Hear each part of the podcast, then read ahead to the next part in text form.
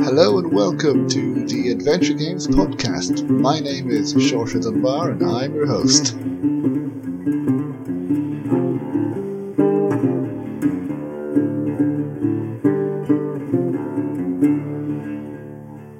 Thank you so much for joining me for another episode of the Adventure Games podcast. I hope everybody is well. This week I am joined by GameChuck, who have worked on interactive comics, and now they are currently working on their most ambitious project to date, Trip the Ark Fantastic. This is a unique, original, possibly first of its kind game, which is an immersive, story driven scientific adventure set in the animal kingdom on the verge of industrial and social revolution. This game is also the first game from Croatia which was co funded with the support of the European Union's Creative Europe Media Programme. So, GameChuck spoke to me about what exactly makes this game original. They spoke with the gameplay mechanics, they spoke about the characters and the story and the art style, all without any spoilers, of course. They also spoke about why they decided to hire a composer so early on in development, and they also spoke about why they decided to make their game engine open source and how they hope this can help other game developers. Now, first, here is a trailer of the game, followed by our interview, so please enjoy. Make no mistake, Charles. What I ask of you now is no mere whim. Everything we hold dear, the peace you've cherished, our tranquil stability, and all our great works are but a lull in the chaos of history. Under our homes and under our hearths, civilization itself stands on a story. I pray when you are out there, outside the fold, beyond the reach of empire, you remember your charge. Find it, Charles. Uphold the myth. Words tied us all together, and they could unravel the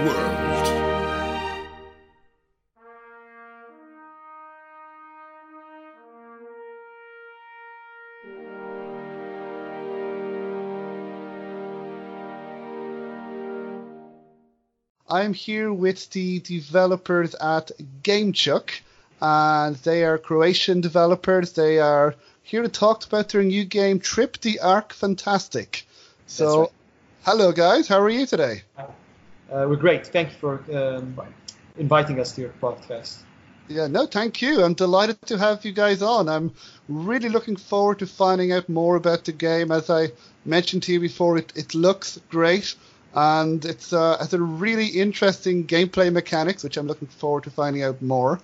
Um, so before we start talking about the game itself, I was wondering if you guys would like to introduce yourselves first of all and say what other things maybe you have worked on and what your role is within the company.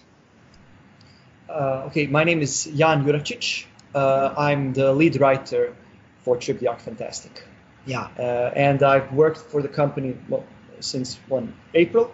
Yeah, like yeah. formally, but un- informally longer than that. We've worked Yes. on uh, uh, uh, one of our uh, point and click adventures before that, Vape Escape. Yes, Uh, uh, which is out on Steam now for free, uh, and it's um, it's a point-and-click adventure in the format of an interactive comic book. So when you make decisions in the game, uh, you click on things, interact with objects. Instead of animations, new panels come in, and at the end of the comic book, you actually get the opportunity to print it out as a PDF. So which shows all the uh, all the decisions you made during the comic book. So every um, every every playthrough comes out as a comic, uh, which is a bit different. Yeah, this yeah. is something that we try to innovate with uh, point and click adventures. And uh, it, it, there have been a, we have published a couple of uh, of these. Uh, yes, yes. There's also the one that I wrote, uh, All You Can Eat, which is also on Steam. Uh, I'm Alex. Uh, I'm uh, uh, also part of GameChuck, uh, one of the founding members, you know. and uh, Uh, yeah, I love these point and click adventures. Played them since I was a kid. Uh, uh, actually worked in a, a, another studio. I developed uh, uh, also one of uh, one of uh, quirky small adventures uh, called Viktor, a steampunk adventure. Uh, then went on to uh, like make GameChuck, you know, and make make adventures um, that are completely our ideas, you know. Uh, so we made this All You Can Eat game, which is a small interactive comic. We made uh, another one called Vape Escape with Jan, and uh, it started rolling. You know, these point and click adventures were interesting. We um, and we applied for some funding, got it, and uh, we decided to make something uh, you know bigger, you know, bigger than a than a small 30 minutes point and click adventure, which we did so far. Uh, now we wanted to make like a, a long, sprawling 30 hour epic. yes, okay, that's me. And and Piet is uh, right next to me. Hello, so uh, I'm Piet Blonders. Uh, I'm the lead developer for Trip the Ark Fantastic. So I'm responsible for uh, programming everything and making sure that all the assets come together in hopefully uh, a beautiful way. Well, yeah, well, that's, that's about That's uh, yeah, and and the, yeah, the three of us are actually let's say uh, some kind of a core team for this uh, in terms of uh, in terms of writing definitely, you know. In terms of art, not at all. so there, there's a whole uh, uh, another crew uh, who is not here with us now, which is like uh, four artists, uh, like background artist, character artist, uh, animator, concept artist. Yeah. Um, but let's say the three of us uh, really uh, develops this idea, you know, uh, in narrative in a narrative sense. right. So you guys come up with the main idea for this game, and so the three kind of main guys from the beginning. Yes, Uh, definitely. Uh, uh, Piet and I wrote the the idea uh, uh, in the application for the European grant that we got. So this game is actually the first and the only uh, game that got uh, the Creative Europe uh, fund In- for, for video games in Croatia. in Croatia. First and only game in Croatia that got it. Of course, other games in Europe have gotten this fund before. of course, we are not the only. Yes, this fund is not open only for us. Um, yeah, but uh, and Piet and I wrote uh, uh, uh, a big, big chunk of the story for the application. Uh, it it obviously was very good for them, and we got the funds. And uh, then Jan uh, started writing on it, uh, and uh, he's been writing on it uh, for many months now, and it's really like. Uh, um, not not only a sketch anymore. It's already very uh, beefed up with a lot of uh, uh, materials, dialogues, and so on. First of all, congratulations on receiving the the award or the, the grant, being the first company in Croatia uh, to receive that. That's uh, well, it's an achievement by itself. That obviously, obviously, you impressed the people there in the it's the EU, I believe, then who gave you the grant. So obviously, you're doing something well. Um, so, and I, We I, really ca- good writing grants or Alex. yeah, yeah. Maybe it's a horrible story, but we just uh, packaged it well, you know. Uh, I hope not. Uh, yeah, Yeah. The, I mean, we'll, t- we'll talk about the story, I guess, so you can decide, you know, uh, what you Yeah. think about its uh, innovation, innovative aspects, and so on. Yeah, no, as, as I mentioned, uh, from what I read of it, it certainly sounds very interesting. It sounds very interesting and very unique as well, very different to anything else that's out there. So I can see why it piqued our interest, and I can see why people would want to know, oh, what? Tell us more. We really want this game to be made. And um, and be- before we start talking about your game, what I asked some developers as well is if you could tell me as well, do you have any favorite adventure games? So you all mentioned you you love the point and click adventure genre. And so we can start. Uh, yeah, so if you want, uh, I believe, Yeah. uh, um, Jan, I believe. Yeah, no, I might get your names wrong. Apologies if I do. Jan, Jan is great. Yeah. no, no worries. Um, so, you know, uh, I haven't played a lot of the, the sort of classic uh, point and click adventure games, but I, you know, whenever someone asks me this question, I always think of Lucas Pope's um, uh, Papers, Yes. Please, yes. uh, which is uh, most definitely a narrative game with an innovative and very kind of surprising mechanic. The idea that you that being a, a border patrol officer or, or a border officer could be any kind of fun, let alone a, a good medium for delivering a story, you know, was a complete surprise and a very pleasant one too. And um, so th- that's the sort of thing I think of when I, or, or for instance, her story, which is Mhm. also a, an amazing narrative um, game. That's that's the kind of thing uh, I always have in the back of my mind when I'm uh, thinking about good stories in, in games, uh, because it, uh, this this is these are examples that uh, really um, leverage the powers of the medium. Uh, they're not, you know, they're, they're games with great stories that could have been told as a movie um, or, or as a series. Uh, you know, the new God of War or The Witcher, which now you know, is getting produced as a series. Mm-hmm. But there are some stories that can only be told in the form of games, and the other and the other inspirations are clearly uh, old school CRPGs. So uh, Fall, the original Fallout's, Arcanum, uh, Baldur's Gate, um, and so on and, so, on. Yes. uh, for me, definitely, uh, I would mention also, uh, for, if we're on the topic of RPGs, uh, Planescape, which is Yes. uh, which is um, a, a good example of how you can make a um, a role-playing game or any kind of uh like a story-driven game with uh, with deep themes, you know. Um, because I grew up uh, not playing Planescape. I, I didn't know about it until uh, I was in my student years, you know. Uh, I just somehow slipped, you know. Um, and uh, I grew up playing Monkey Island, uh, LucasArts games, Sierra games.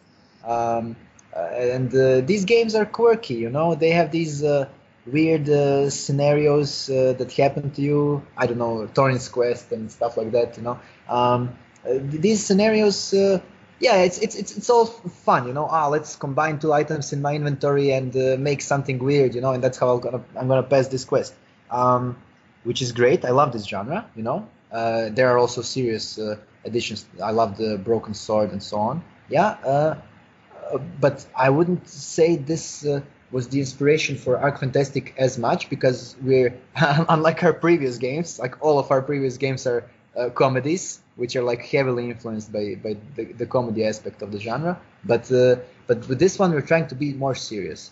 So uh, a good inspiration would be something like Planescape, uh, something like maybe uh, uh, uh, games like like Broken Sword or the um, Gabriel Knight games where you actually are. It's it's a little bit darker atmosphere, you know. But on the other hand, we still retain the, the graphical aspect of of um, of a nice, vibrant uh, world. So if you check out the the art, it uh, it really reminds of uh, Curse of Monkey Island, for example, or or old classical animation, you know, stuff like that. So, so, these could be maybe inspirations, uh, at least uh, subliminally, you know. Uh, one great game that I really loved was from '98, uh, Grim Fandango, also from LucasArts. Um, yeah, it's it's difficult to say if these are really inspirations since we didn't really copy anything from them, you know. But they're definitely like built us as gamers and probably influenced the the way we think about games, you know. Sure. Yeah, no, all great games. And Your own uh, inspirations? No, I think everything has been said already by you. Next time you're gonna start. no, man, it's okay. I mean, yeah, I think uh, all, all great games. In particular, you mentioned uh, Jan uh, Lucas Pope's games, Papers, Please, and Obra Dinn, which was released last year as well. And then, of course, Monkey Island, Broken Sword as well. But it's it's true about your game that it seems to be, as I, as I mentioned at the beginning of this uh, interview, this episode, that it seems to be very different to anything else out there. That it's hard to kind of pinpoint it to say, is it like this or like this? No, it doesn't seem to be like anything else. um, This has actually produced some issues with us in the office. We can't quite figure out what to call it. Yes, we, we're calling it role-playing adventure. So we just can't decide was it a role-playing game, it's an adventure, but it's neither actually. So it has some elements, obviously. Um, um, the elements of role-play would be uh, you go to a city, there are quests, side quests. Uh, you take them on, you try to solve them. You're like a like a small little hero of this town, you know, you know, classic stuff uh, from Yeah. RPGs. And you make moral decisions or sometimes strategic decisions, but you know, no numbers go up. There's no. Uh, it's not like you finish a quest and get a level and then put points into wisdom. Uh, I mean, Yeah, it's more Uh, subtle. It's more subtle. so- So uh, the main character is uh, a scientist, and we tried to uh, do what all the great games uh, that Jan mentioned, you know, do, and that's uh, make the gameplay reflect this. You know, So uh, in our in our story, the the scientist is uh, actually writing uh, uh, scientific arguments and publishing them, and this is how you solve quests. So you don't kill goblins or whatever. you you actually um, figure out all the all the evidence to some certain quest, you know, or or a mystery, and you combine them in an interesting way, in a way that you think makes sense, and then you uh, choose from a list of conclusions the conclusions that you think are relevant, and you publish it, you know. And if your evidence was great, if your conclusions were uh, logical to the evidence that you uh, decided to put in your paper, uh, then uh, tomorrow when it comes out in the papers, you know, and, and then every animal in the animal kingdom reads this. Um, uh, your reputation as a scholar goes up, and they believe you, and and the quest is solved. You know, um, I would give an example, but I don't know how others would feel about uh, spoiling some quest. Which good. Um, I don't know, the Scurry's quest or something. yeah, I, I mean, uh, It's very sure, short sure, and sure, easy to explain. sure. We we could, uh, you know, typically you would you would uh, you would get parts of these clues or, or pieces of evidence by either talking to people or examining um, some place and you know the physical evidence there, and it gets cataloged in a journal, and then you would sort of link them up in a way that produces possible interpretations, which you then sort of branches off as you make conclusions. These become evidence themselves, and you sort of form um, a thesis. Uh, and if this thesis is sensible, which of course we will, we will still need a lot of testing to make sure this works as intended, then uh, the reaction to it is good. So this is a, a thing of, uh, well, uh, this is a question of, um, you know, you, you're presented with some sort of mystery, which which is either, um, for instance, one of the first one of the first quests, as we're planning it now, revolves around uh, uh, a, a ghost haunting a squirrel village, and as you as you talk to the people who um, witnessed it, you realize that uh, oh, they uh, every one of them has had a piece of jewelry stolen, and not only a piece of jewelry stolen, but a piece of jewelry stolen that they left out in the open, right? So all these, uh, they're all convinced that the, the ghost was haunting them, but it was in fact stealing things, which suddenly puts a damper on the whole supernatural aspect uh, to the theory, and then you you also find some evidence. You find the black feather, and then you uh, uh, figure out there's a bird with a black feather in town, you know, and then you write in your uh, uh, journal, you know, maybe this bird was actually uh, stealing, you know, and it's even better if you can produce evidence, you know, like a picture or something, and then you uh, attach this to your journal and publish this, and tomorrow everybody says, ah, it was a bird. How interesting! What a great scientist! He saved our village from a fake ghost, you know. And then the mayor congratulates you, and so on and so on. You know, Right. you get some money. Uh, classical RPG stuff, uh, but the puzzles are similar also to point-and-click games where you have to like go through like uh, thousands of lines of branching dialogues, sift through everything. But the difference is that uh, when you talk to people, these things that they tell you are cataloged and you can use them later as like uh, evidence. Like, oh, Mabel told me that uh, she uh, thought that the ghost looked uh, like a white blanket.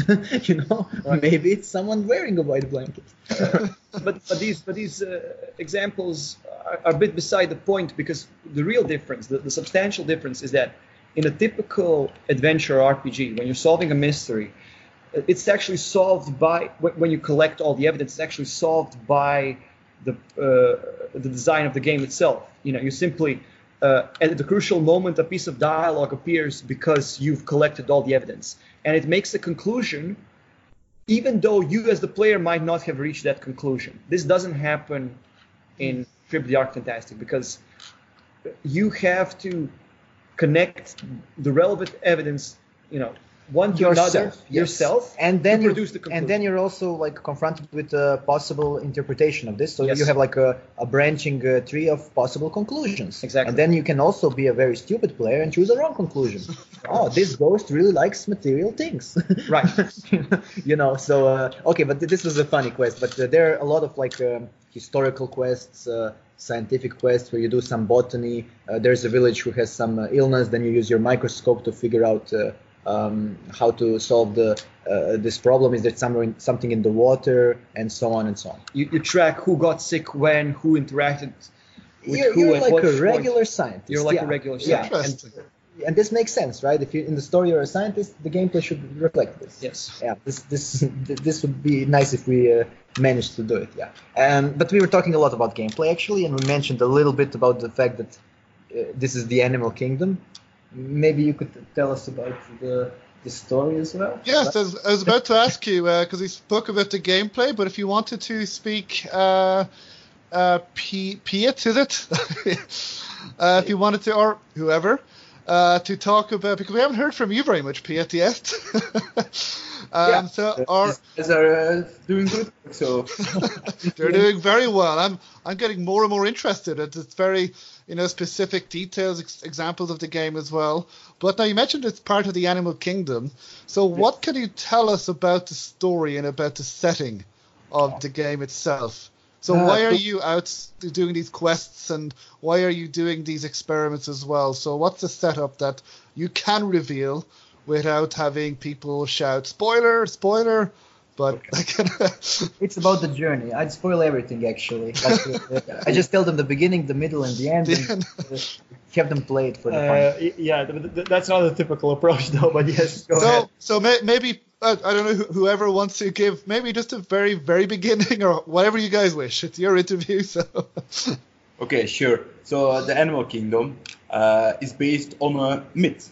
A myth that long ago there was this huge ark with all the animals on it, and the lions. The lions were on top, and uh, due to the, the guidance of the lions, the ark did not fall into anarchy, and all the animals survived.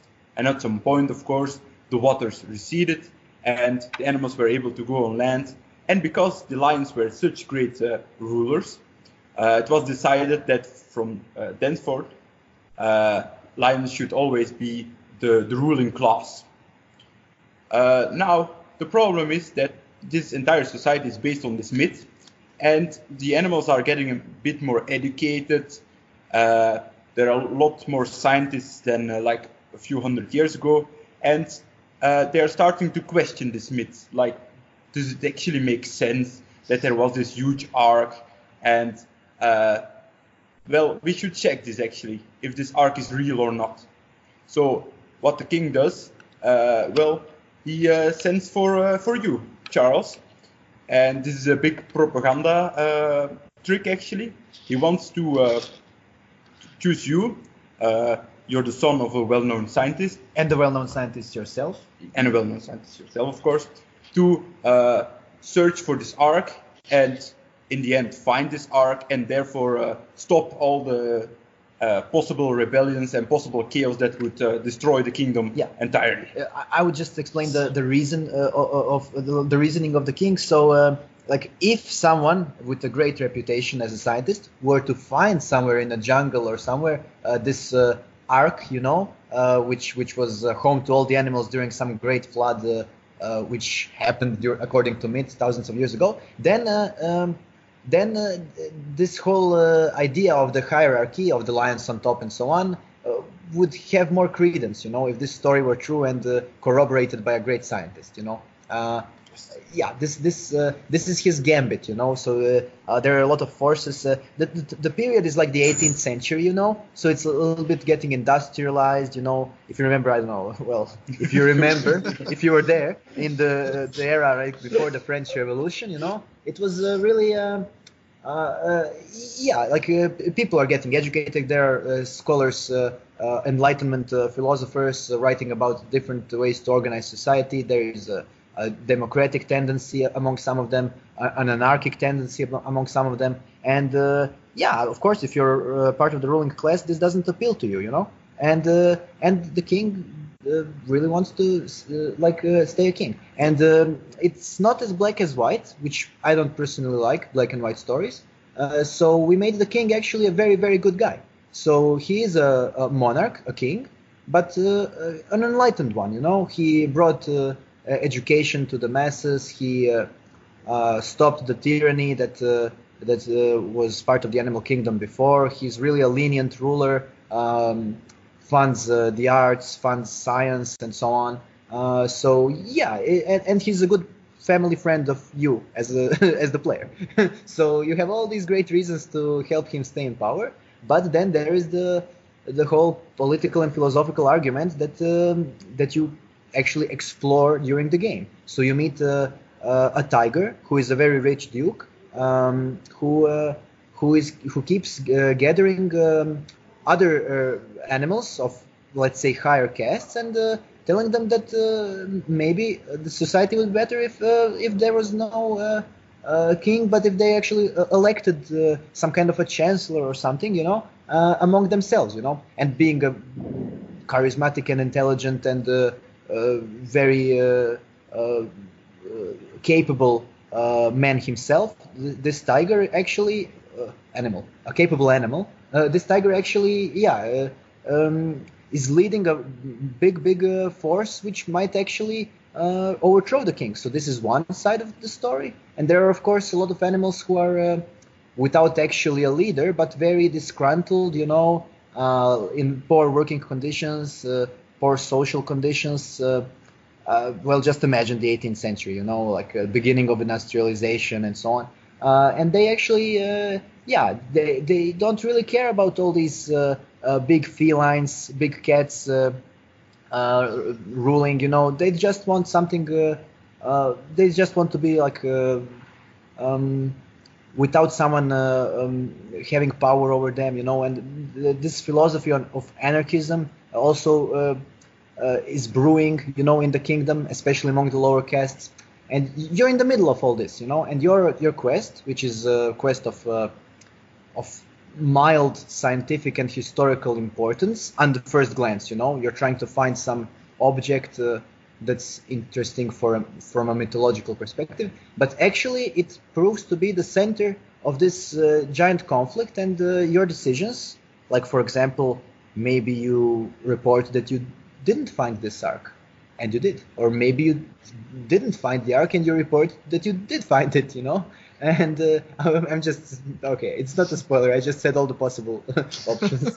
um, so. Uh, the, the point is that uh, deciding these things uh, actually changes the um, the course of society because as the game progresses, you get more and more reputation as a scientist, and animals in the kingdom start really, really believing what you say, and uh, your word holds weight. Yeah, that's the that's the com- that's the that's the story in short. Yes. Without and so, spoiling. so there is uh, Much. yeah. So there's a tension going on here between uh, finding out uh, scientific truths and the repercussions these truths produce in society. So uh, you know there will be many small moments that will you know they seem like you've just solved some mystery, but the way you've solved it will uh, will affect someone's life, right? and eventually will affect everyone's life. So uh, yeah, so every week uh, in the game, I guess, there will be uh, the royal newspaper, and in this royal newspaper, the uh, report that you make will be published, but also there will be uh, sections about what is happening in the world, right? So if you uh, saved some uh, some species from uh, going sick, then this will be in the in this journal, and we hope that in that way the, the player really uh, uh, sees what impact he is making on this world. Yes, uh, and the game so it it, it has. Um,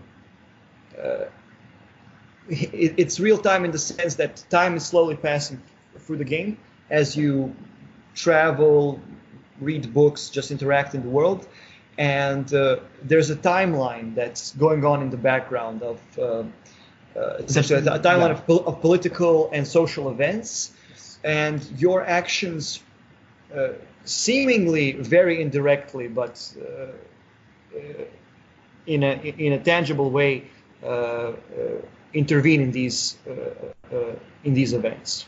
Yeah, to, to be more concrete, for example, if you keep writing great things about the monarchy in your reports, like if every report uh, is like, wow, I've been to this city, it's great, the king is doing a great job. I mean, this is not scientific, but for example, uh, yeah, I mean, uh, uh, this would uh, uh, this would hinder the tiger's plans, for example, to try and overthrow the king Right. and and so on. So the timeline can be skewed a bit, changed. Certain events could unfold differently, and so on. Or, on the other hand, if it turns out that some piece of uh, investigation revealed that a revered hero uh, uh, of the Lions was actually a war criminal, that might also throw a wrench in, might on the other hand throw a wrench into the monarchist claim. Yeah. Um, Yeah, but you have to remember, of course, uh, who pays your expedition and Right. uh, the, the resources actually come into play at a certain point. You know, So- uh, there, there is no violence. Nobody will send someone to kill you. These are all good guys. You know, they just have different ideologies uh, uh,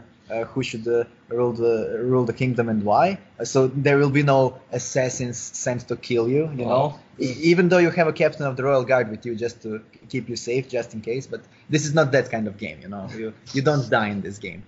It's Uh, not that's- Assassin's Creed then. Yes, No. yes.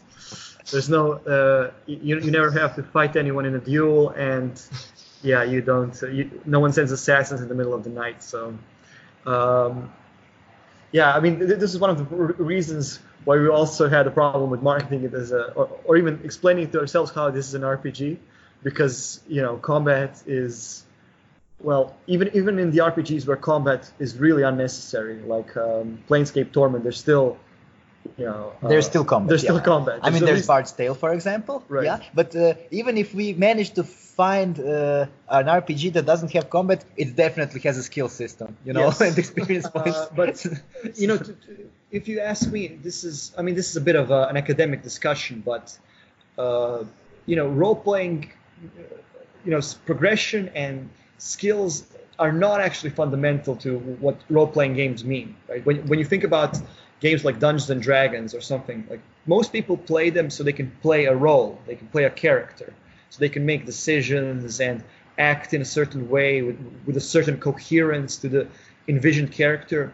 And in that sense, this really is a role playing game because almost everyone you meet, and I mean almost everyone you meet, will at some point uh, bring you to a point where you would have to announce some opinion on matters mundane or you know or important right so um, the game is constantly just tr- trying to, to to get your stance on you know politics superstition you know uh, the, the importance of ritual whatever you know just these, these small little questions that, that, that let you or big, big questions or big like questions. Uh, how is uh, society how society should be ordered Yeah. that are here to, to sort of let the player investigate these things for themselves uh, for, for themselves right so um, in that sense it really is an rpg you're playing a specific character but how but forming their opinion and trying to um, Yeah.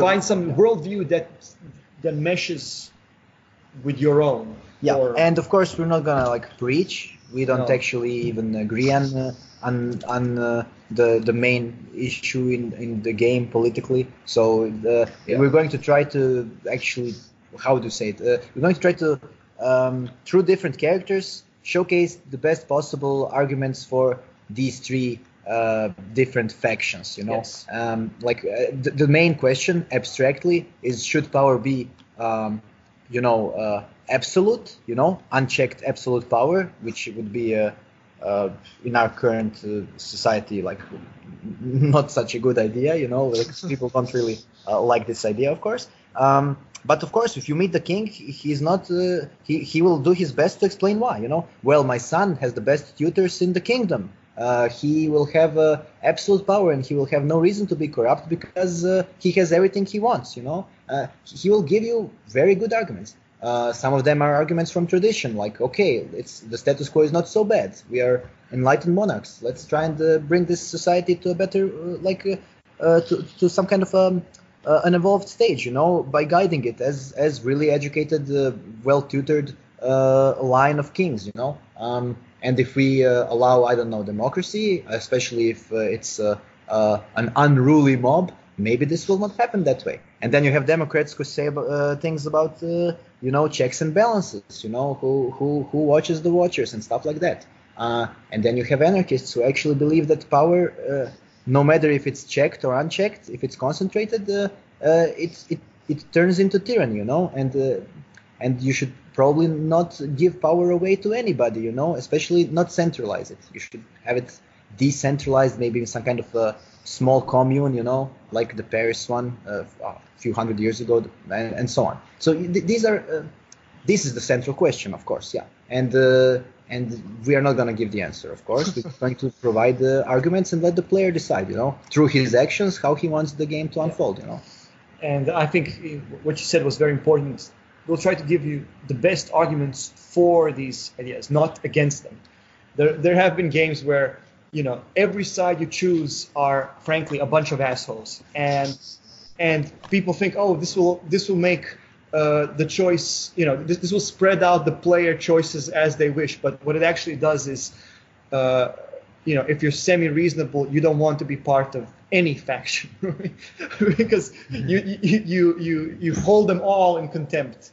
Uh, hopefully, here it will it will um, be the other way around, where you can't quite decide whose stance you like the best, um, and not whose stance you like the worst. And right, because everything sounds good.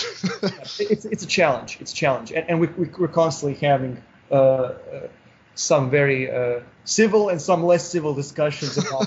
I remember that there's, there's a thing that we didn't uh, mention. So we did mention, of course, that you uh, talk to people, you get uh, some kind of clue or evidence from them, and then you use it in your journal to connect it and make your conclusion. But I think equally innovative and original is how you get these clues. So yeah, you get them by talking to people, but also you just go to a library, for example, mm-hmm. and you uh, ask for a book. You know, this is for me in in a very abstract way, similar to her story, uh, because you actually you actually don't know what uh, uh what you're looking for, and then you by by searching for one book and reading uh, about some clues in it, you uh, read a reference to another book, then you ask in the library for this other book, and so on, and this this uh, actually leads you down some kind of a scientific rabbit hole until you find this uh, uh, golden, golden piece of evidence that you need that's buried somewhere deep in the library, you know, and uh, and then you use this evidence, uh,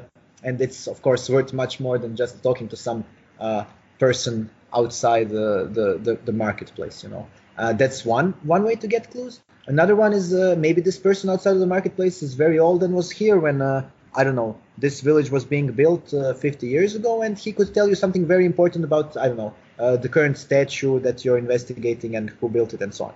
Um, but he doesn't speak the language. Uh, so he uh, doesn't speak the common tongue, he doesn't speak English, uh, which is like the lion language, Lionese.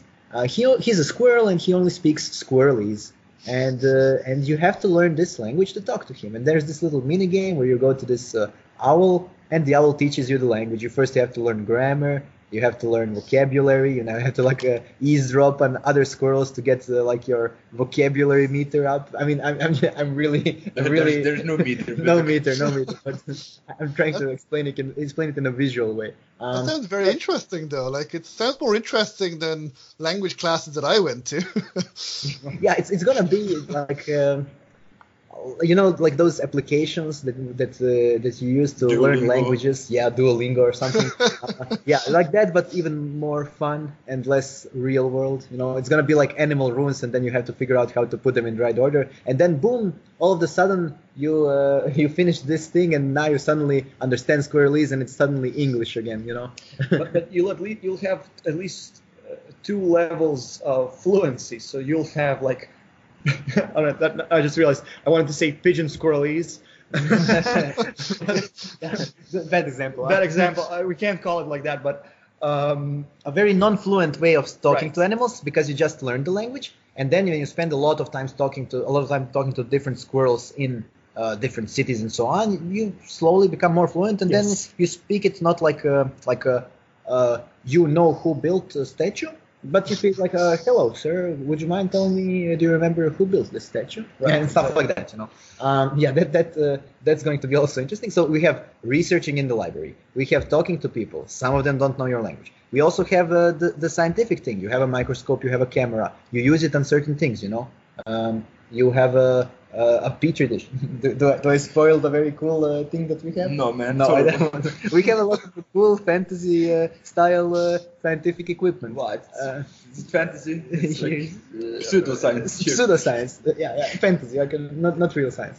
Um, so, but but yeah, you have to learn how to use these things uh, to get more evidence. So there is so different, so many different mechanics, all tacked into this uh, uh, game, just to get uh, to the part where you get all the evidence, and then you have this big mechanic of combining this evidence into a report, and then you also have this mechanic of actually uh, people reading it, and this influences the kingdom, your reputation. There's other people then who uh, uh, who write about your uh, articles, and then they say, "Oh, this Charles, he always puts bad evid- evidence in," and then your reputation goes down. You know, it's like peer review in a scientific world, you know, but this is like a like our fantasy version of peer review. So other peers can really like. Uh, uh, um, how would you say it? Uh, they, they can slag you off, frankly. Like, yeah so all these mechanics and there are even more now that i think of it especially in the later acts acts two and Yeah, three the exploration. No. yeah and then then you oh yeah but okay so it's a, it's a big undertaking mechanically and story wise of course so uh,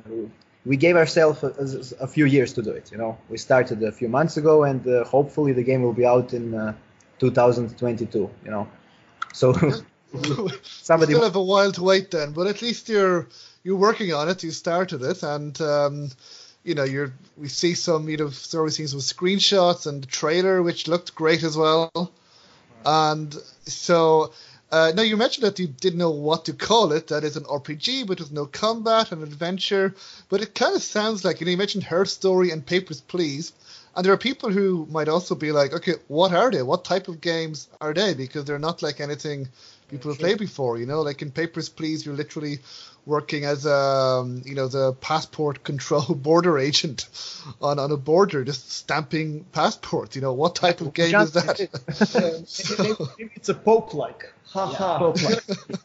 no, no, no. I, I'm kidding. We, we don't want to get sued by Lucas Pope. Uh, like a nice guy. I don't know. I'm sure. I'm sure he might. I don't think he'd be uh, against it if people started calling games, you know, like Pope, like No, no, Lucas I mean- Pope, like. I, I'm sure he's very cool, and I'm sure he would be, but but I, I don't. I, sure, Not yeah. quite, not quite it yet. Um, because there's different elements from different kind of genres. You mentioned RPG, you know, with the quests and then with the mechanics. But then, uh, as you just mentioned, it sounds kind of very different. So it could to develop into its own genre of things because you know it could be like a publishing scientific journals investigation scientific investigation genre which could spring up now Uh, yes, maybe it's. Um, and maybe it's the dawn of a new genre maybe Yeah. Or maybe it's a very, uh, maybe it's a dead end that we are going to find out. Sooner or later. Uh, no I, I, I don't think so. And then if you're you know you mentioned as well if um you, you don't publish enough evidence and if people then slag you off and your reputation goes down is it then possible to build your reputation back up during the game later on? Yeah you just have to keep getting better at uh, writing stuff. Yeah it's going to be harder of course. But yeah you can you can uh, you can uh, do uh, small side quests and uh, get back on track you know? Uh, get people's uh, uh, uh, faith in you uh, uh, you know back up. Uh, yeah it's possible of course. There's going to be enough side quests for people to get out of a crux if they if they really dug themselves deep. Yeah. um, but uh, uh, we didn't talk a lot about um, art, you know, because actually, yes i was about to ask you that so. if you see the screenshots and the trailer, and uh, a lot of people now on Reddit and so on are complaining that, uh, like, we've been talking so much about the story and the gameplay, especially, but uh, this is not. Uh, we don't have a gameplay trailer yet. We don't have gameplay really. Uh, this is gameplay in a in a very deep alpha, let's say like that, with a very deep uh, level of development. You know, so not yet something to show. But what we do have to show is a lot of um, great pictures. So what we hope for is the game to be released in 4K, like very high definition graphics. So th- that's taking a lot of uh, our artists' time, you know, for a small amount of uh, uh, profit probably because nobody has these 4K monitors anyway.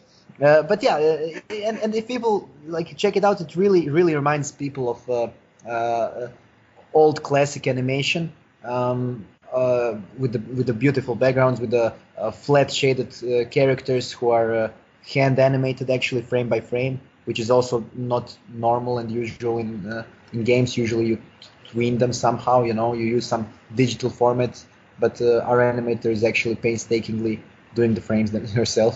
That Uh, take more time to do? You know, that sounds like a lot of work. it takes a lot of time and but but it gives some sort of old timey feel you know like watching those old winnie the pooh cartoons you know um, and that's what we're going for you know a little bit uh, of like um, out of the ordinary you know artistically um, musically also we're trying to innovate in the musical aspect um, and, and so on and so on yeah Yeah. Um, and our um, currently our, our background artists are um, uh, are uh, formerly worked in in the creation. Uh, Ah, in uh, Zagreb Film and Croatia Film, yeah, and they worked in uh, they worked for actually very famous Croatian uh, cartoons, you know, as background artists. Uh, but this is maybe only interesting to people from, From uh, this area, yeah. yeah. let's say from the Uh, Balkans. but uh, so, but I, I like it as a detail because it's old school meets new school, and yeah, these uh, people, yeah, they don't use uh, they don't use uh, uh, modern technology like uh, uh, the, our concept artists cross concept art on paper.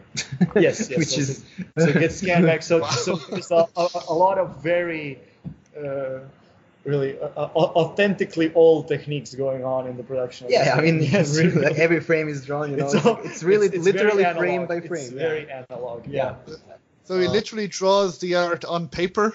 He doesn't Yes, use yes. fancy And then, uh, technology. then scan and then uh, we, of course, the the, the, the, the background artist uh, layers it in Krita, makes the um, uh, in, in, in, in, in a software, you know, makes the paint, uh, puts uh, the brushes and so on, of course.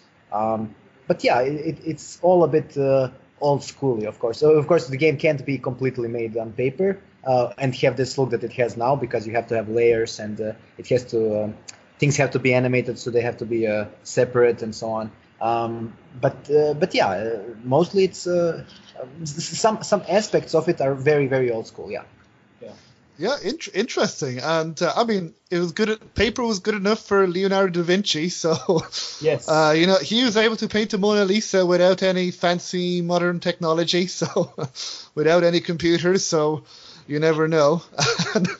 Um, also, I see that uh, the person who does additional art, Julia, and I'm going to butcher. Yes. uh, Thank Julian- you. Yes, thank you for helping me there. Yeah, she, she, she- actually was uh, one of the first uh, people on, on board on the project, you know, uh, even last year. Yeah, last year actually. Um, so really early on, we wanted to take someone uh, uh, to draw um, concept art, which we would then use to uh, expand on uh, expand on it and make the whole. So, she, uh, so for example, probably the the pictures that really stick with you the most in the trailer are hers, like uh, the the library scene uh, or the um, or the city or, or, or the island with the with the um, birds flying uh, from it. You know, so the these are hers. She actually worked on uh, on uh, point and click adventures before uh, for Daedalic. Uh, for example, Deponia is most famous.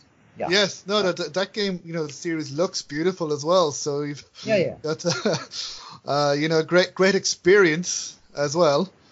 yeah, so she, she actually helped us set up, uh, let's say, a, a visual identity of this uh, project early on. You know how the animals look, how the kingdom looks, uh, how the colors work, and so on.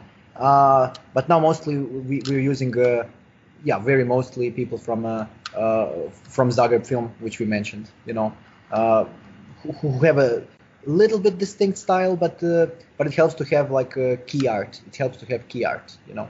Uh, yeah, and, uh, yeah, she, it, it was very good. You know, great. Uh, she actually has very good uh, eye for some kind of um, beautiful, lush backgrounds. You know, jungles with like thousands of trees and so on. You know, if you check the screenshots, the the jungle scene where the where the three animals are actually in in a canoe in the jungle with all those lush, weird fantasy plants. Yeah, that's hers as yeah, well. she, she's very skilled and talented. Yeah. Yes, yes, no, I, I see that. No, it it looks incredible. It looks like, as you mentioned, you know, watching a very high quality animation.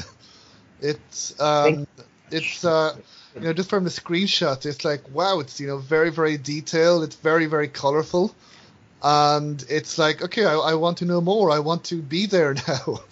I want to get involved in this world. Um, so, and is, is the game going to be a 2D in the end? Or is it going to be a mixture of 2D and 3D, or how's it going Uh, to? solely 2D, solely 2D. Um, all the characters are two-dimensional. It's a side-scrolling game, so you move from left to right. Uh, if it's a city, of course, then uh, the non-linearity, like entering different buildings and so on, uh, uh, goes a little bit like in depth. You know, you go uh, in depth, but this is uh, just fake depth. It's actually really 2D, but you have like a, you enter a different layer. You know.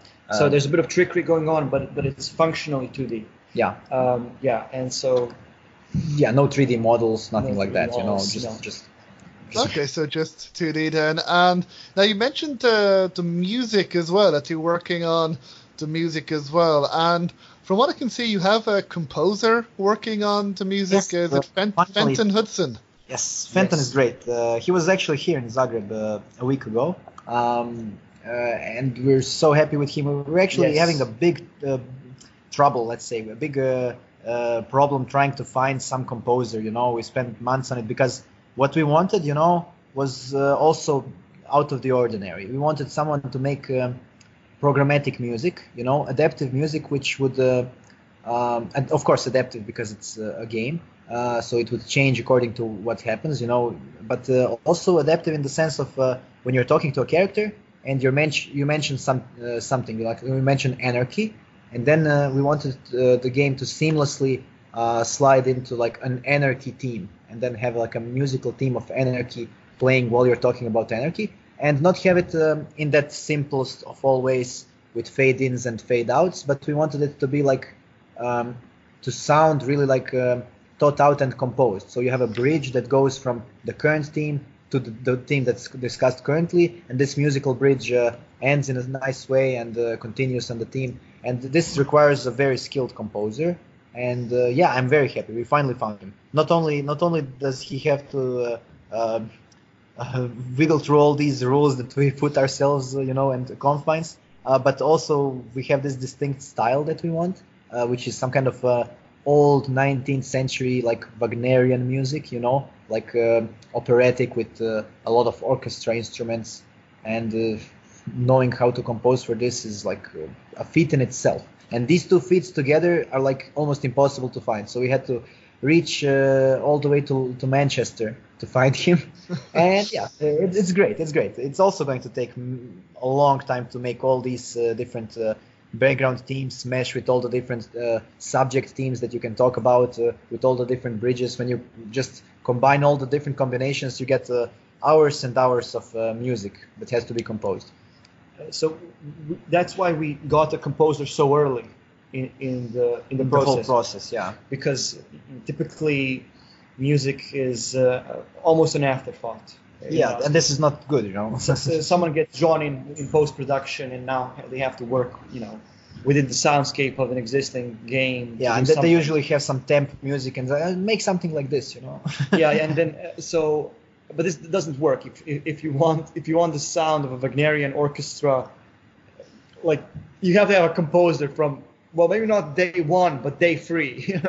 yeah early on early, Early on. on. and we're, we're happy to say that we do have a composer early on and it's going to be i hope very very good um, i mean imagine you know you're, you're walking around the town and suddenly like uh, a vista appears I, i'm always saying the same thing so but it's the first time i'm saying it to someone who's not in the office so uh, and then this vista appears you know and it's some island and you know nothing about this island as a player or maybe even as the character in the game but then you hear you know in the music a bridge that goes to a theme that is a little bit ominous you know a little bit dangerous. And you don't know what's happening you know but then when you talk to some people uh, and they start expressing some uh, uh, anarchic ideas you hear this theme again and then you connect in your mind ah that island must be a secret hideout of uh, uh, anarchists you know probably so in this way music not only like uh, uh, heightens the mood and get, gives you atmosphere but it also actually informs you in some way you know of the story more than more than maybe words itself you know great So, so it's part of the story then as well. It's part of the narrative. You can kind of, you know, feel Yes, part of the story. intertwined. Mhm. Yes, yes, intertwined. The music, uh, graphics, uh, gameplay, uh, story. We're trying to make it like really like everything connected. You know. Mm-hmm. Yeah, no, because it's uh, sounds like you wanted some very specific things with the music as well that you mentioned. So, um, and F- Fenton, I believe he won a few awards. I believe mentioned on the website he won the Ralph Vaughan Williams Award as well. He won different awards That's one as of well. them. So He- that's he's won uh, several. Yeah, yeah. He's he's very talented. Yes, and, and he he seems to really understand the, the project, uh, which is uh, which is always uh, often often uh, an issue uh, to get someone who, who will, you know, in, in, in, in no time get it, grok it, and he does. So yeah, I was very pleased. Yeah, he, he- yeah he flew over here and spent a week just uh, digging through the whole musical ideas and so on and figuring out oh how should this city feel how should this character feel you know i mean that's uh, that's a really good way to start at it you know like really getting to know the whole story uh, in detail and, and then and then working on music you know um, yes. yes definitely Yes, because as you mentioned, it's always better when people, you know, composers and the developers work together rather than having someone coming in at the last minute and, uh, you know, adding music as an afterthought, as you mentioned. But this time it's uh, the composer from very early on, as you mentioned, he came over there and he's working very closely with you guys. So, uh, and with this very specific type of music that you guys want as well. Um, so that's good to hear. And then there is a, a narrator in the trailer. There is a you know voice actor. Uh, Will there be voice acting in the game itself? Uh, Or- so uh, we're probably uh, so the answer is no, but it's it's a no with with an ellipsis at the end. Um, Uh, it, it, it's might- fine there as well, by the way. uh, there might be a few voiced uh, characters who are the, the very important ones. Yeah, in some cutscenes we might have some uh, voice acting for these very important uh, parts of the story Yes. that we really want to emphasize and to the players say this is important, please listen to this. Yes. Uh, but I don't think we will uh, voice every tiny character in the game. No, th- th- that would Definitely not. that would break the budget of a AAA company. right. We'll we'll have an absurd amount of text. Uh, yeah yeah. I, I don't think uh, So- yeah you're correct even even even huge companies I couldn't mean, afford this uh, would- this would- hundreds of thousands of uh, lines of uh, red this would blow a hole in the pocket of Blizzard. I mean, it, it's no no definitely So, not. probably not. We're just gonna do what all the RPGs do, which have like uh, hundreds of thousands of uh, words. They just uh, have certain sentences spoken just for you to get the feel of the character, and then you keep on reading. yes, You know. yes. Uh, so uh, yeah, I, I'm I'm just uh, I'm a bit disappointed that we didn't have a very original answer to this question. Like No, no, that's that's fine because I the word will be voice acted. yeah, no, no, No, uh, no. uh, it, it'll it'll, uh, It'll depend voice on our financial actual capability. no, I, th- I think that's probably the right approach because there's. I think the first thing is the dialogue and the story. You know, make sure the dialogue is good, make sure the story is good and engaging and interesting, and then afterwards, uh, you know, whatever voice acting you can get if you can, because good voice acting can certainly help elevate a game, but then bad voice acting can bring down a game. And then if there's a lot of dialogue, and as you mentioned, like in other RPGs, most of them probably don't have voice acting for uh, all the characters as well because it would break the budget unless it's a super triple or a quadruple A title, like uh, I don't know, Cy- Cyberpunk or something with uh, Keanu Reeves in it. But not everyone has that that budget no, to be able to um, get that. but now that you mention it, there is another. There's a creative issue with with, with hiring voice actors. Voice actors, they do they have a hard job, and often not a lot not a lot of time to do it. And once they've performed your text, there there are no edits to be made. So uh, unless they're literally cutting out part of it, so. Uh, uh, you know, the, the moment you hire uh, voice actors is the moment the writer has to stop writing. And we actually hope to be able to make minor tweaks and adjustments in tone and and, and style up to the very end, right? Because you know, uh, to avoid these common issues where um, a certain part of the project gets locked in, and you know, and you're you, and while you still have the time to to correct some mistake that you know only now appears uh, obvious. Uh, you know, the moment has passed, so so we'll be able to tweak. Um, we'll be able to tweak the writing up to, well, almost up to release. Yeah, This way. yeah. Um, so Uh, a concrete example would be you're in Act uh, three of the game, which is uh, near the end, and then you uh, uh, add s- a certain uh, thing that you think, ah, this would be good if it were foreshadowed in Act one. Yes. And then what? You're going to change texts, but you already have voice acting for uh, this. Yeah, yeah, yeah. So that- that- that- that- stuff like that, you know? Yeah, sure. yeah, that I mean, basic stuff. basic stuff.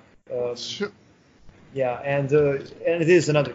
So we will definitely for the important important conversations we'll have voice actors. We don't know who Or how. or how. we don't know who or how. We don't- It's still early. You still have time. Yes, yeah, And, yep, uh, that's that's uh, that's also like a point of contention. Uh, we, uh, for uh, for a, a title of such uh, like uh, grand ambition, uh, we don't have a publisher yet. Yeah. Uh, Yeah. So that uh, that might help with some issues, you know. Maybe they just uh, throw money at us and say, "Hire voice actors, guys." Yes, and, and then Wow. and then I guess we will hire voice actors. Yeah, I guess so. Yeah, if this happens, um, yeah, but um, uh, Just five minutes. just Fiverr. Just we'll just put people on Fiverr. Yeah. okay. Actually, the Uh, trailer voiceover was the guy we found actually on Fiverr. Yes. Yeah, he's uh, he Yes. does uh, villain voices, uh, but then we explained to him this guy who should be saying. Uh, yeah, it was a great great experience. You know. Yes. I usually don't like this uh, idea of Fiverr of people up for five dollars, but. Um, but it really paid off. yeah, you can find actually a good professional person there. With, with Yes. uh, actually, we did pay a fine professional price for him. Mm. You know? um, uh, and and yeah, it's and, and he did a good job. Yeah, and it's, it's it's a great service for this actually. I mean, I now I think that it's it's it's quite a good idea. Yes, yes, Yeah, yes. I mean, for a, for a small indie company for the first teaser trailer, uh, I don't think we would uh, yeah, it's, it's seriously consider paying people on Fiverr to do you know the voice acting of a five minute scene. well, I, th- I thought he was good. Yeah. Um, I thought you know he was part of the team, so that you'd Yeah. already decided on. So no, it was it was Our good. English is good enough, uh, and Uh, unfortunately. you can you can you know it's a bit weird if uh, uh, well no actually it's a bit weird if if uh, if your king suddenly has a Slavic accent it thro- throws you for a loop. Um, we didn't want this experience for the for the viewer. viewer inside, you know, we we do need a Brit for this one. Uh,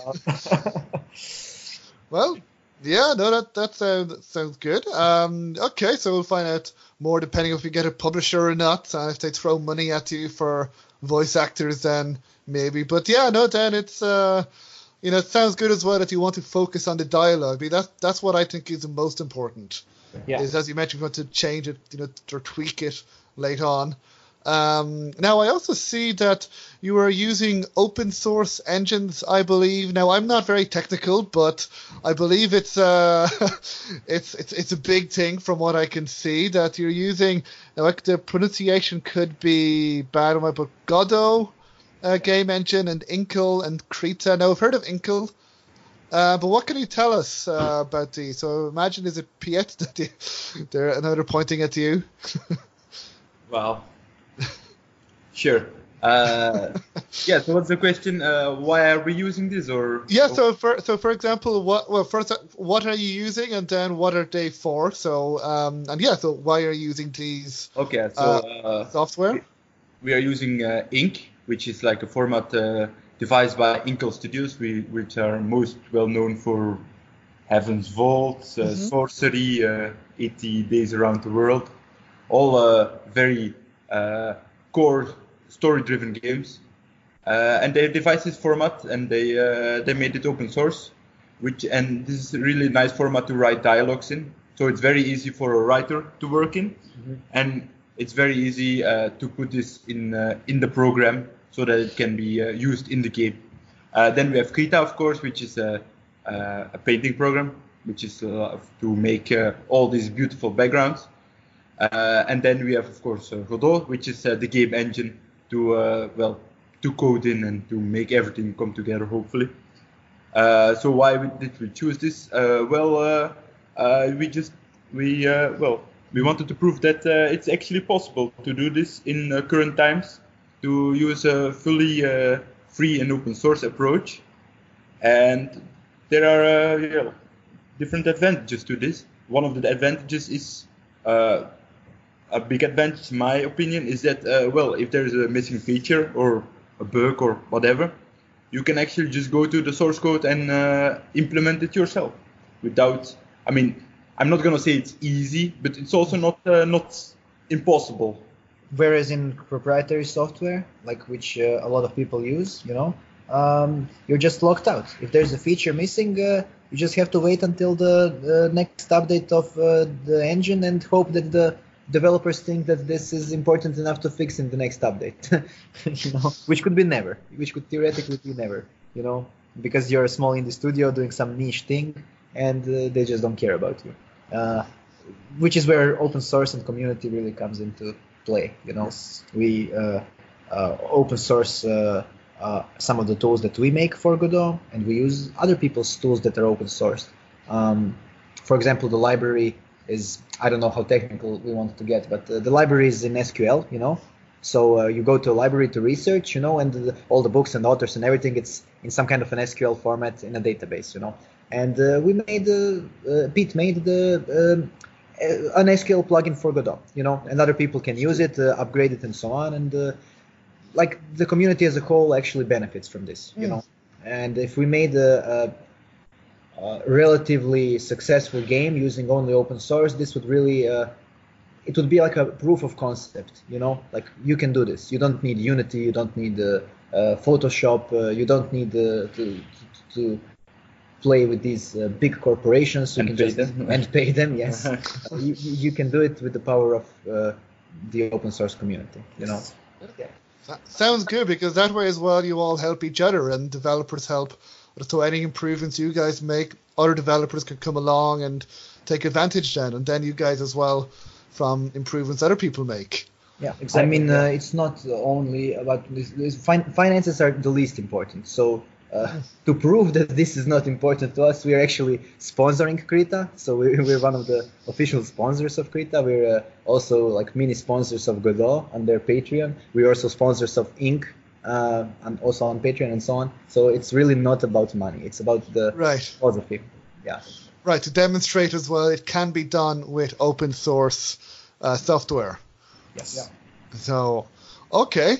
And uh, now we've probably ha- had a, had a lot uh, about this game. You mentioned there's lots of dialogues, and uh, you know, you mentioned it's going to be a l- relatively long game we're trying to make as well. Um, do you know more, more or less? Because I know, you know, this question I know can be a bit, you know, tricky because it can depend on how how the player plays and that. But do you know how long, more or less, it might take players? To play either the main quest or the main main story, or you know between what and what hours, or is or what you're aiming for, or is is it still too early? Rule was uh, 20 hours, right? Or... Yeah. So uh, this is like with all the caveats in place, as in, exactly. Uh, this is not you know. This tested. Not, this has not been tested. This is not the official stance and all that stuff. It's still very, very early. yeah, I think we're looking between 20 and 30. I, I, I think that's, that's, a long time. That's for the yes. main story, is it? Yes, I mean this is. Uh, so I'd say this is for the game itself, you know, with some of the side quests and so yeah. on, and then you finish it in the end. So, uh, yeah, I mean this this puts it uh, well s- somewhere on the lower end of of like CRPGs, but not like not, but on the high end of adventure the, games. Of, on the high end of adventure games, which brings us to our, you know, so, um, but we'll really see. Uh, I mean, I, I, don't think. I don't think we will be able to answer this question even when, it, when we're finished. To be honest, we'll just have someone in the marketing department decide on, on whatever length of time sound. Oh, yeah. we'll just release it and then uh, check uh, how long does it take to beat yeah yeah yeah. com and then see how long are we yeah, yeah. beat on average for people? so, because we I mean yeah but but it, it's it's going to be a a, a a, a proper length game. It's going to be a feature length game you know. Um, so um, it's not a small indie it's not going to be a small indie title for you know you can pass in an afternoon. It, it, it will take a while. Um, yeah. Yeah. I think that's I think that's fair to say. The goal, but yeah. Uh, Okay. Yeah. Uh, and uh, now you mentioned before as well that this game will be, well, you're aiming for release sometime in 2022, which is Yeah. still you know, a while away. But is there anywhere that we can find out about the development of the game, about more of this game, or do we have to go to a library and do research and then publish journals to see if we can find out more about this game and see see if Uh, this game exists or is it a myth? Or Uh, I don't know where I'm going with this, but Uh, I know, no, uh, that's brilliant. Um, okay, uh, uh, please, Alex, give us the, give us, uh, give, give the man the, the, where, where can they find us? All right. So the websites and so on. Stuff. Yes. Um, you can just type uh, tripthearkfantastic.com or even simpler, arkfantastic.com or even simpler, uh, game-chuck.com, which is the company website, and then just uh, go from there. We have uh, all our accounts, you know, Facebook, uh, Twitter, I don't know, Instagram, Discord. Discord. Discord is a good one where we actually yes. talk yes. all the time with people, and people ask us uh, to spoil everything, and we do it. So uh, There- There's a small growing community there, and we're like very easily, uh, bra- yeah, yes. yeah, bewitched and, and uh, convinced to, to reveal things. So yeah, I think Discord is the best option. Yeah, but yeah. Uh, but uh, yeah, just just uh, find GameChuck on any channel, like just Google it or something, and uh, and then from from there on, uh, you're uh, you're going to easily find a way to con- connect with us and Yeah, so the goal is also to have uh, a blog post every week on uh, Friday about some aspects of the game, about development that is going on, and to describe like what are we trying to do, uh, how far did we come along uh, doing this, and stuff like that. yeah. So we're we're going to. Uh, we- we have this idea like every week we're going to post some uh, lore tidbits about this world that we're building some Also- screenshots and some blog uh, about the development and so on because we've been talking to the, with you like for over an hour and uh, we scratched the surface on a lot of themes but uh, people are definitely going to be uh, wanting to hear more about each one of these things you know so yeah So, yeah, we'll we'll basically have a quite an open development cycle these two years. You know, people will be able to check in and. Um, and I, I think you- you guys just wrote the first blog post about implementing Inkle, right? yeah it's not Ink- out yet but tomorrow Yeah, i think Spoilers. Spoilers, sorry, but it, it'll come out. So it'll, it'll include, you know, yes I mean, developer uh, themes and certainly something about the story. by the time on. this uh, this uh, interview comes out we'll have probably five or six yeah, probably so. yeah, yeah. Um, no, I out. mean, I, I mentioned that it'll be you know qu- you know a while before the game's released, but actually for about two years for a game of this scope and this ambition is really not a not a lot of time because I've spoken to some developers who have been working for ten years on their games. Oh, but we're, we're working full time. Uh, Oh, I meant to ask you. Yes, so you're working full. All of you are working full time on this Yes. game. yes. Oh, we are, wow. uh, that's how that's how we actually spend the money we got from uh, the funds and so on. You know, Yeah. uh, by employing ourselves and working full time to make this. Otherwise, it would be definitely ten years or so. Yeah. Yeah, yeah, but uh, it, it so it's it, it's a luxury that we're uh, Yeah, we're using like to a, the full re- extent. a real company. You know, we have an office that we're in. yeah, yeah. I see that. I can see that. I can. I can confirm. Not now, mom. I'm doing So, an uh, interview. yeah. we're, And- No, that's good. And you also have a newsletter that people can subscribe to as well as a development blog. And you mentioned Twitter and Discord as well, and all the social media. And um, no, well, look, I am really looking forward to this. This game has jumped up my, uh, you know, to play this once it's out because it sounds fascinating. It sounds because I'm always very interested as well in something that sounds different. You know, I love point and click adventure games that uh, you know, more traditional types as well. But I'm also really, really interested in games that where you can't pinpoint the genre, like was we mentioned with Papers, Please or Her Story or games like that. And this game, I'd say, definitely is there. That um, you know, we don't, we we can't pigeonhole it into any genre nearly. But um, but it sounds like you guys are putting a lot of work into well every aspect of the game and the world building and the narrative as well and the story. And so I really can't wait to to play and you know to see how the game develops as well. And yeah, so I think that's all the questions that I. I mean, I could spend hours speaking with you guys, but maybe I'll go to Croatia sometime and Yeah, if you do, Spend- definitely call us up. Uh, Yes, De- yeah, definitely. I know. Yeah. If- if I'm in- great. If I'm in King's Landing, sorry, I had to get it in there somehow. hopefully it's not. Hopefully it's not been burnt down too badly. No, I, I, I still can't believe they built this whole place just for the show. it's great, man. oh yeah. All right. Uh, uh, and uh, yeah, definitely. Uh, but and any fan that uh, happens to listen to your podcast and wants to meet us, we're in Zagreb. Not as fancy as Dubrovnik or King's Landing, you know, but. uh, But if, It's still the capital, if man. they're around, we're still we're still s- we still have so so so few fans that this is not a dangerous suggestion. this, well, uh, you this, never know. we'll let you know in a year if, if this offer still stands. You know, Cut this part, cut this part. if, if we're batting away, you know, uh, groupies. Uh, Bit of a mob of people now descending yeah. on your office. just- these zero people pouring in. Yeah. Oh no, I, I will definitely see if I can go to Zagreb in the, within the next two years to, to check up on you guys, see how it's going, and uh, see if I can. And uh, so before we finish, Dan, is there anything else that you guys would like to mention or say to people listening or anybody else? Like a goodbye note. Well, it's I'm always If you want to say goodbye as well, that's perfectly We, yeah, fine. I usually should end with a call to action, right? Uh, please, guys, uh, follow us on all those social channels and add yourself on Discord and so on. yes. Yes, yes, to fo- follow these guys and when Yeah, you have you don't, yeah, if, if these people, you know, don't want to uh, uh, follow us, you know, they, they they're just not that kind of uh, gamer, you know, because I wasn't.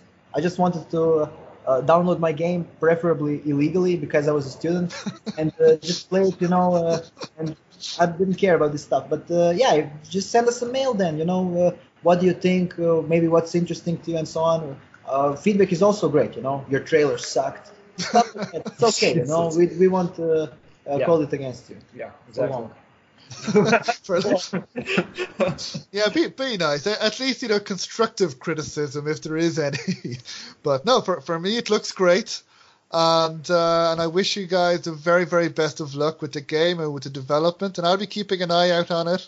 And I'm pretty sure a lot of people will, will as well. I know Thomas and Laura, as part of the podcast, when I showed that, when I sent the link to the trailer, they were both immediately impressed. So I know they'll be keeping an eye on it as well. And uh, and I really look forward to finding out more. So thank you so much for uh, having joined me for the interview. Thank you for having us. So that was my interview with GameChuck as they spoke to me about their game development Trip the Ark Fantastic. I hope you enjoyed it.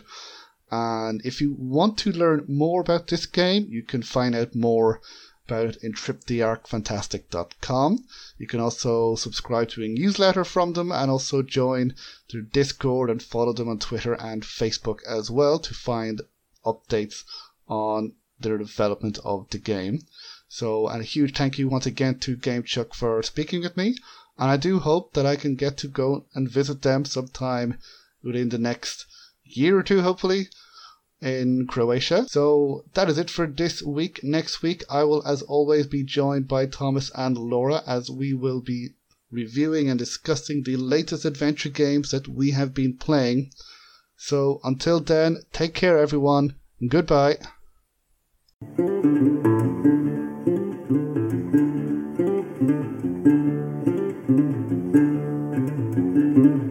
If you like the Adventure Games podcast, then please subscribe, rate, and review.